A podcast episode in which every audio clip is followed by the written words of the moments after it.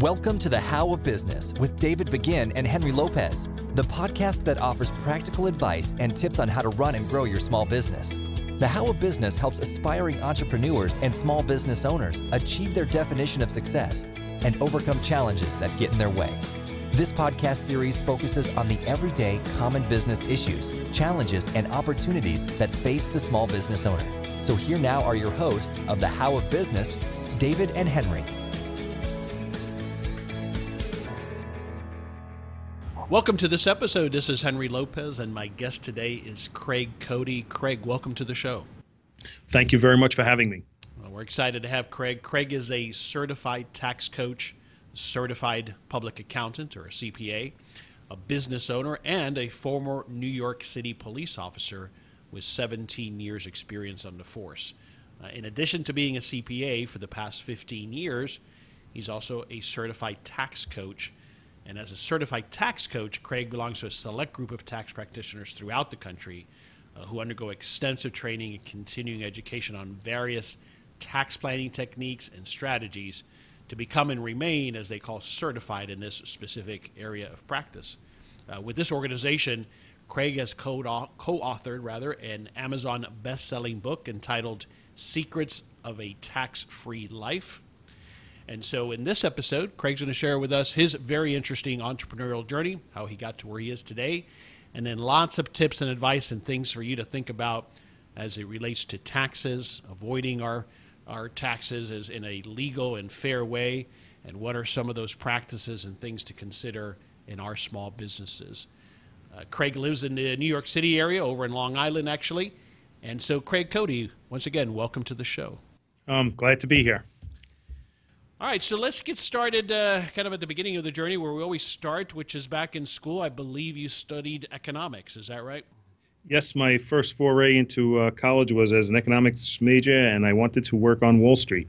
Interesting. So then, what uh, what changed your path there and ended up going into the police force? I guess at some point while I was in college, um, I started considering following in my dad's footsteps. Uh, I was kind of coming from an area where you know everybody kind of went into uh, civil service, and uh, after my third year, I made the decision to to go for it.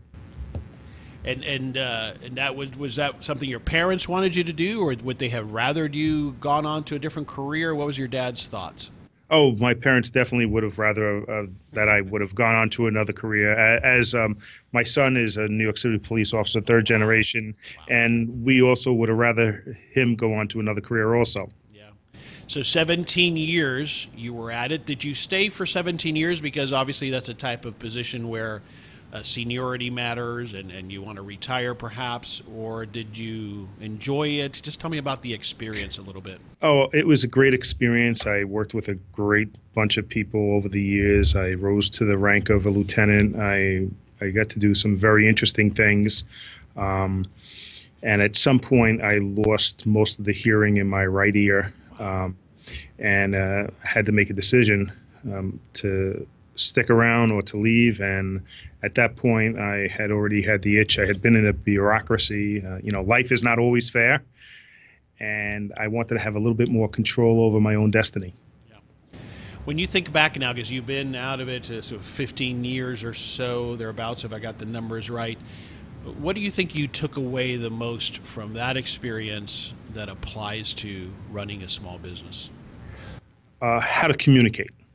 Um, you know, I had to communicate with people across so many different backgrounds and ethnicities.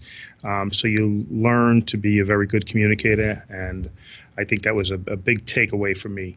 Yeah, that makes sense. You had to you had to lead people who ne- didn't necessarily even report to you, and kind of have that that ability to communicate to peers as well as people under you, above you, well throughout throughout the whole range, right? Even politicians in some cases, I suspect and the general public. And the general public, yeah, very good. Good point. Excellent. So wonderful. So, where did this itch then develop? I think while you were still in the force to go back to the accounting route and become a CPA. Yes. Well, like I said, life isn't always fair, and uh, I was a sergeant at the time, and I was um, working inside the intelligence division, and um, I had a boss at the time that you know was not particularly fair, and uh, I wanted to have a little bit more control over my destiny. So I said it's time to go back uh, to school. Uh, you know, you kind of at the time it was a 20-year retirement, so I went back to school. Um, at the time, I had three kids, and my wife was also in school, but we just made it work. And um, I was lucky enough to do something uh, that I really enjoyed. So I had a good 17 year run, and now I'm on my second 17 year run. That's right. What is it about accounting that you like, that you enjoy? Well, what I really like is, you know, people always say, you know, how, do you go from, you know, chasing perps down the street to doing, you know, accounting and bookkeeping and you know what we do is we do proactive tax planning and when i sit down with somebody and i show them how to save 15 20 50000 dollars a year in taxes that's exciting yeah, it's different than the typical accounting work where it's the same thing over and over. You every time you work with a new client, I got to think there's a slightly different variant of how you can help them save money. Exactly. So uh, every client, you know, we deal with starts with a tax plan, and you find ways, legal ways, to save them money, help them keep more of what they make. Yeah. So you went back to school while you were still a police officer. Actually, you were probably at the sergeant, lieutenant ranks, or approaching that. And then uh, you got your CPA as well, right? No, um, because in New York State you have to have two years of uh, full time experience. Oh, interesting. Okay, so you had to go work for a firm for a period of time. So then go do that. Right. When I when I retired, I went to work for a firm, and I got my experience and I passed the CPA exam, and then you get your license. And you had in mind that as soon as you could, you would open your own firm. Yes. Yes, I say that with a big smile on my yeah, face. no, I can imagine, right? I mean, that was the motivator in part was to have control and to have some more control over your own destiny. So working at another firm, while I'm sure it was great learning experience, you couldn't wait to get on your own. I suspect. Correct. Great, great experience, great people, but you know, there's nothing like having your own business. So in 2000, you started Craig Cody and Company. Was it initially a traditional CPA firm, or was it a tax advisory firm from the start? I was initially, you know, a part-time traditional firm as I worked, you know, for the other firm, and then about uh, six years ago, we actually made the change um, over to, you know, the tax planning, which really was something that came out of estate planning.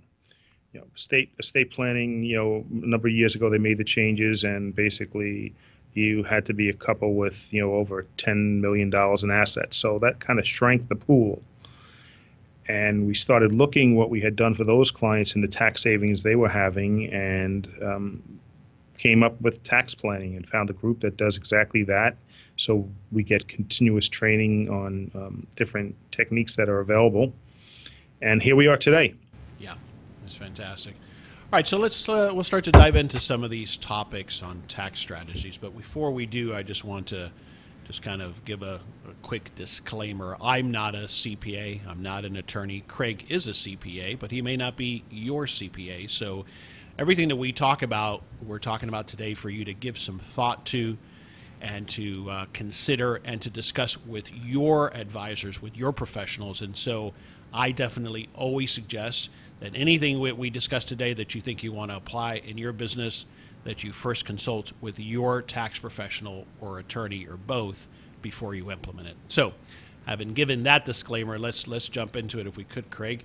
Um, let's start, I think, with what do you see as the difference between a traditional CPA that I might have and have had in my business that I talk to once a year when it's tax preparation time versus a tax advisor and or tax planner and what are some of the key differences? The big difference is most CPAs and tax advisors are very good at what they do. They put the right numbers in the right boxes, okay?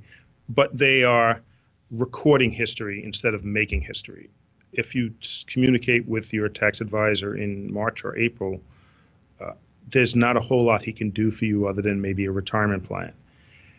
We communicate with our clients throughout the year, and that's the big difference. We're proactive versus reactive.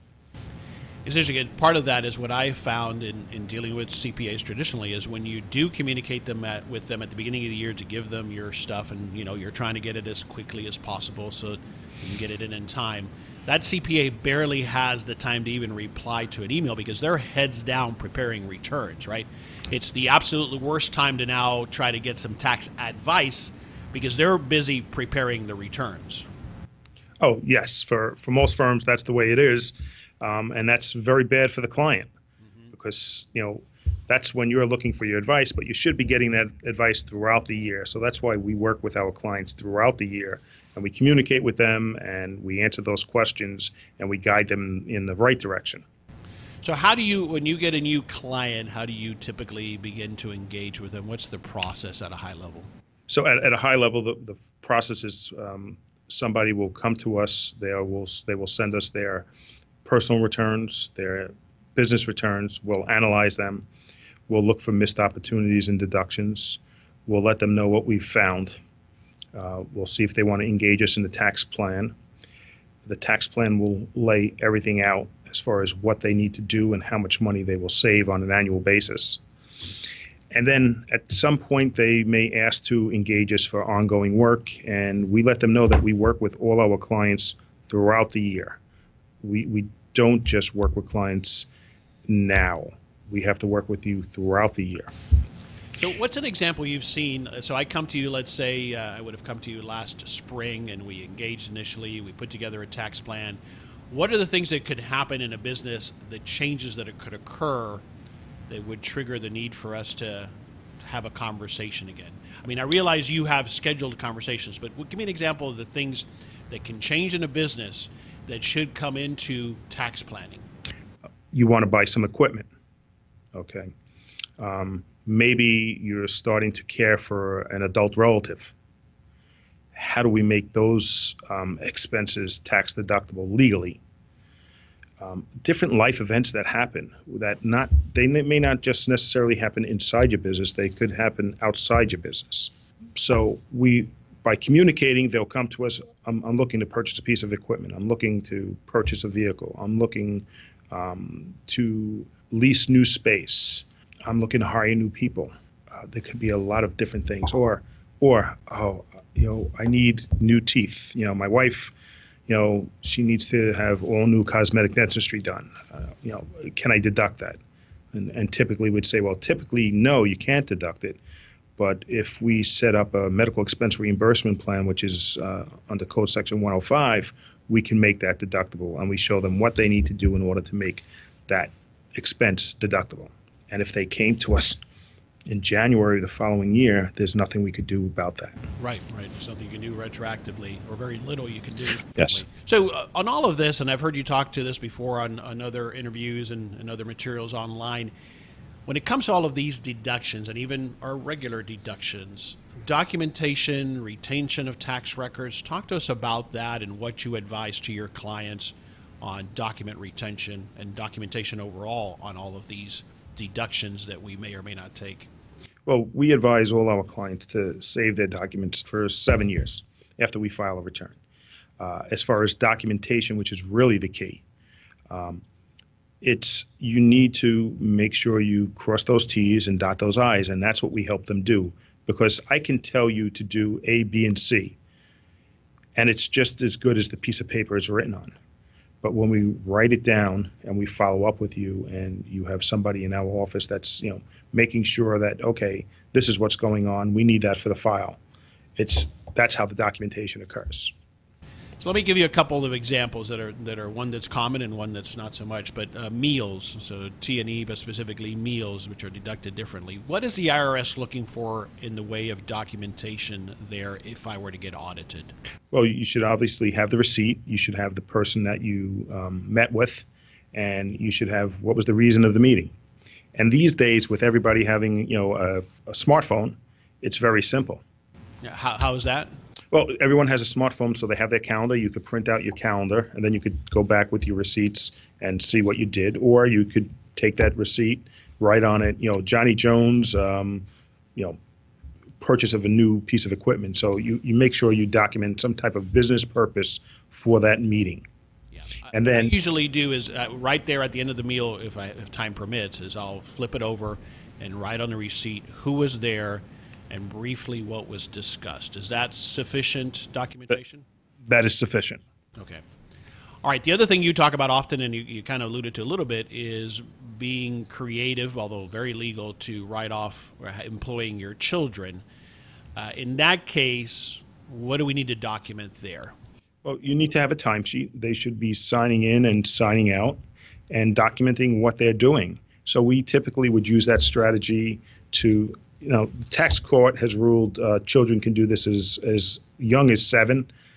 I like to use kids that are about 12 and older.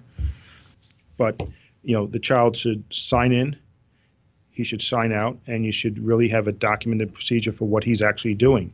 And then you pay the child, and then what you do is the money goes into his account, and then let's just say he's going to a private school. Then you could have the private school take the money out of his bank account to pay the tuition. So now you, the business got a tax deduction, and you know everything. You, the school got paid, and you basically saved you know maybe thirty percent, forty percent, depending on what your tax bracket is. And these are all the creative things that we can do legally, and that's been done before. It's just that usually most CPAs don't provide that type of proactive advice. That's not what they do. Correct, and and you, the key is documentation. You can't, you know, you can't decide. Oh well, my son worked, but I paid the money out of my account. No, it doesn't work that way. So if if you're really are being proactive and you're communicating with us, we make sure it's done the correct way. Yeah, it seems to me that if you have poor record keeping altogether and you're terrible about doing that and it's all, you know, in boxes here and places there, you're really going to get yourself into even a worse potential bind by taking these tax advantages because then you have no documentation or poor documentation and that could end up hurting you significantly, right? right? Exactly. And that's why, you know, the clients that we work with we make sure we get that documentation. We don't leave it up to chance. Okay. You know, I, I, like to tell people you make your money doing whatever your business is. It should not be bookkeeping. It should not be tax compliance. Is this type of tax advice, Craig, do you think affordable to the typical very small business owner? Yes, it's affordable if somebody is, you know, is a small business owner and they're paying taxes. If, if you're not paying taxes, it's not affordable. But a typical our typical ROI on a tax plan is about you know four to five times uh, your first year investment in the, in the first year. Yeah, because you're so find so many opportunities right off the bat that I'll make it back four or five times what I pay you in that first year. Exactly, it's kind of instant gratification. Yeah. Okay, I want to talk about common mistakes you make, but uh, I, I, know one of the big ones is entity selection, whether it's an LLC or an S corp or C corp. I get that, um, and a lot of people struggle with that. But I want to go beyond that. Besides entity selection, which is a big one, what else do you see as common mistakes that people make, where they end up then, as a result, paying more taxes than they need to be paying? Well, you know, not taking a salary that is um, Correct. Let's put it that way. It's reasonable. Uh, it has to, typical. Exactly. Reason, reasonable compensation. That was I was having a little bit of a senior moment there. why do you want to do that? Because if I take a salary now, I'm paying taxes on that. But why is that advantageous? Well, the IRS says you have to pay yourself reasonable compensation. If it's uh, a if it's a C or an S corp, correct? Correct. And that reasonable compensation is subject to self-employment tax, which is about 15 percent. So if you're taking too much, you're overpaying your self-employment tax. Right. If you're taking too little, the IRS is going to come knocking on your door eventually. So that's why it's important to make sure the compensation is is reasonable.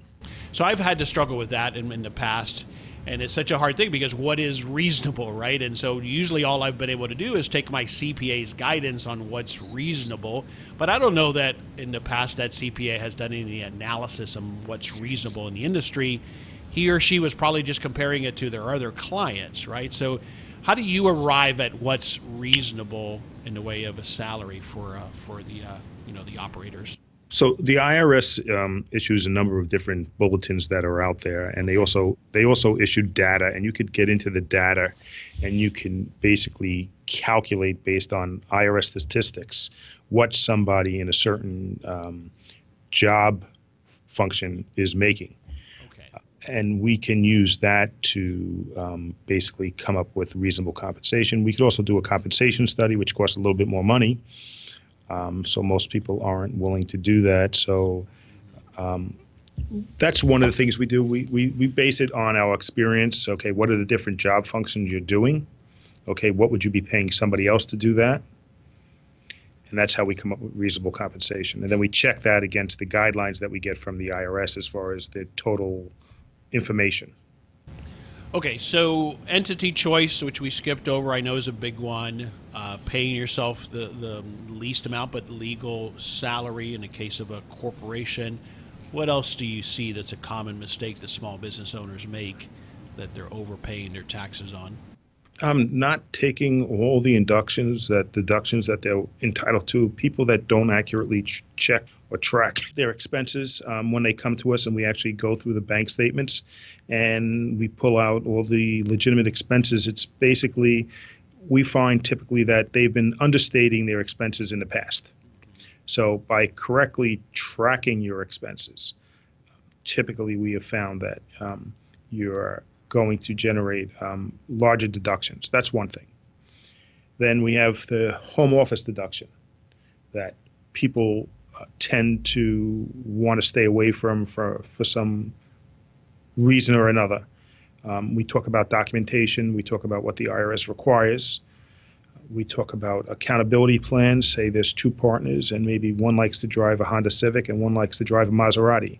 How do you even that out? So, those are common mistakes.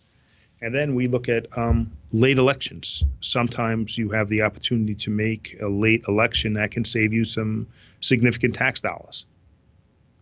And what are you talking about there with late elections? Sometimes you'll have an LLC, mm-hmm. um, and it may be advantageous to have it taxed as an S corporation. Okay. And you know, people don't realize that sometimes the IRS will allow a late election if you meet certain circumstances. So it's interesting because uh, as, as I've been talking about this and thinking about this, I have rarely have ever had a CPA proactively say to me, "Hey Henry, are you thinking about this?" or "I notice you're not deducting that," or "What about your home office expense?" Again, and it's partly because of the type of relationship that that is and the time of the year in which we engage, which, again, as we said at the outset, it's when their heads down. They don't have the time typically to provide that proactive advice, even if they knew how to, right? And so that's the big disconnect. But we've come to kind of accept that that's the way it works. And most small business owners are simply not aware of this other ability to get tax coaching or tax planning advice. That's been my experience. Right. And that's why I asked the question when was the last time your accountant or CPA came to you with an idea to save taxes? And I get that blank stare. So, so let's segue off of that on how to find the right CPA or tax planner, or maybe you can find someone who's a combination of both, like you are. What are some of the things we should look for, ask for in finding that person, or identifying that we need two people? What kind of groups they are part of, how much continuing education they uh, undergo, how often. Um, um, you, there's there's a couple of different groups out there. Um, you know, there's probably well over 500 members of the group that I'm part of, and of those 500, there's probably less than 50 that are doing it um, very actively. So you really want to see what kind of what what kind of continuing education are you doing? How often are you doing it? What are your clients saying? Can I have referrals, um, references, and uh, what kind of guarantees do you offer? And we we offer an actual um, 100% money back guarantee on a tax plan. If you're not completely satisfied, we'll just refund you your money. I would think I'd want to also ask about how they in, how they're going to engage with me. What's the process? And if what I hear is, well, and you know, in January you'll get me your books and we'll prepare the returns, then that gives me one indication as opposed to what I probably would hear from you, or I know I would hear from you, which is We're going to put together a tax plan. We're going to talk at these intervals throughout the year. So just that alone gives me some good insight as to their approach, right? Oh, definitely, because we'll get calls this time of year, and people, can you can you do our taxes? And we'll have to explain to them, yes, we can we can work with you to work on your taxes and and some planning at this point, but we'll only work with you if you're going to engage us on an ongoing basis and and communicate with us throughout the year, because it's not really fair to our current clients. So the other mistake I see small business owners make that I'm sure you encounter is that we tend to want to cut our costs up front in particular. So it goes back to, for example, entity choice. We, we're trying to, to start our businesses in really tight budgets, and so we look at spending money with professionals like a tax advisor or a CPA or as an attorney. We try to minimize that as much as possible. But I think what happens is then we end up cutting that corner and we never do get that advice up front. Is, do you see that a lot with small oh, business owners? Yes. I mean, it's kind of like what is it, tripping over dollars to save pennies? Is right, that say, right. saying? Um, so you, you see that a lot, and you can understand. You know, a, a, lot of times people are bootstrapping a new business, and, and funds are really, you know, um, tight, and they have to make some, you know, some key decisions. But that's why we like to show them like a return. What's your return on investment going to be in year one? Yeah. yeah. So they can look at it as an investment more so than an expense. Exactly, because if their stockbroker called them up and said, "Listen, you know, give me uh, X amount of dollars and I'll triple it for you, guaranteed," yep, they'd give them money. All right, we'll take a personal turn here, Craig. I'd like to ask you if you think back to a decision you've made in your life that you now realize has had significant impact on your business and your personal life. So, if you think back to a decision you made, what what, what would that be? oh, there were so many of them, but I would say um, the most recent was when we decided to really fully pursue tax planning um, in our practice and and focus on that, making that be the core part of what we do and how we communicate with our clients. Yeah, that's completely changed your business tremendously changed it. Uh, it's been great for our clients. Um, we have a great. We've been able to grow a great staff. Um, so that was a that was a big decision. What do you love most about what you do today? Oh, I, I, just love being able to sit down with somebody and you know save them money that they can use, whether it's to, you know, send their kids to a special school, go on vacation, you know, buy those shoes you want to buy, you know, take care of mom and dad, put more money away, you know, just having, you know, the client being able to really be proactive and get a real benefit of it. For me, that's that I love this. All right, so summarize for us if you would, give us the elevator pitch on your on your company and uh, then I think you also have a, a, free promotion for us, and a free book offer, if, if, I'm not mistaken. So tell us about the business and then about the uh, book offer. Sure. Okay. It's my, my firm is Craig Cody and Company. Uh, our website is uh, craigcodyandcompany.com. Um, what the main thing we do is we help clients keep more of what they make, and uh, from there we go into your typical tax and accounting. We have a little bit of a niche in international clients, and we do um, fast-growing outsourced CFO services. So that's that's about us. There's ten of us here. Just hired my tenth employee uh, yesterday and um, so and we're all client centric. So so that's about us, but it's really about helping you keep more of what you make. So um, I'd also like to offer everybody the opportunity to uh, get a free copy of my most recent book, which is called "The 10 Most Expensive Tax Mistakes That Cost Business Owners Thousands." Um, there will be a link on Henry's site that will take you there and you could fill out a, a, little opt-in box with your name and address, and we will send that book out to you. Fantastic. That's a great offer, and we'll have a link to that, as Craig alluded to, on the show notes page for this episode to be sure to get that. I think that, that that's what I'm recommending to my clients on this whole topic of creative but legal and moral and ethical ways to save on taxes. The first step is to educate, begin to educate yourself on these things that people are practicing on a daily basis and just educate yourself. That allows you then to go ask those questions of your current professionals and help you decide if you need a different professional, right? So that's where I recommend people start. And so a free book like this is a fantastic opportunity to get started down that path. So thanks for that offer, Craig. Very welcome. But speaking of books, besides your books, is there a book that comes to mind that you would recommend to our listeners? Um, you know what? I, I, just got into, I'm probably about halfway through a book called View from the Top. Uh, it's by Aaron Walker. It's really a book about life. Uh, excellent book. It, but it's it's well well laced with business business uh, business things. Wonderful. so I would recommend that book. Great. Thanks for that. We'll have that on the show notes page as well. So let's wrap it up. Last, final, parting piece of advice or thought for our listeners, Craig. Just uh, remember to be proactive. Go to your uh, accountant and communicate with him. And remember that you do want to keep more of what you make. And you know, if Donald Trump and uh, Warren Buffett can do it, so can you. Fantastic. And tell us again where you would like our listeners to go to find out more about you and your CPA firm. Okay, it's uh, Craig Cody and Company dot com, and there will be a specific landing page that we will note, which will be uh, on Henry's page, and it'll take you right to where our book link is. Wonderful. Craig, thanks for taking the time to be with us today and for sharing all this knowledge. We appreciate it. Thank you very much for having me. This is Henry Lopez. You've been listening to another episode of The How of Business. if you're listening to us on iTunes or Stitcher, we would welcome and thank you for subscribing to our show. We look forward to having you join us on the next episode of The How of Business.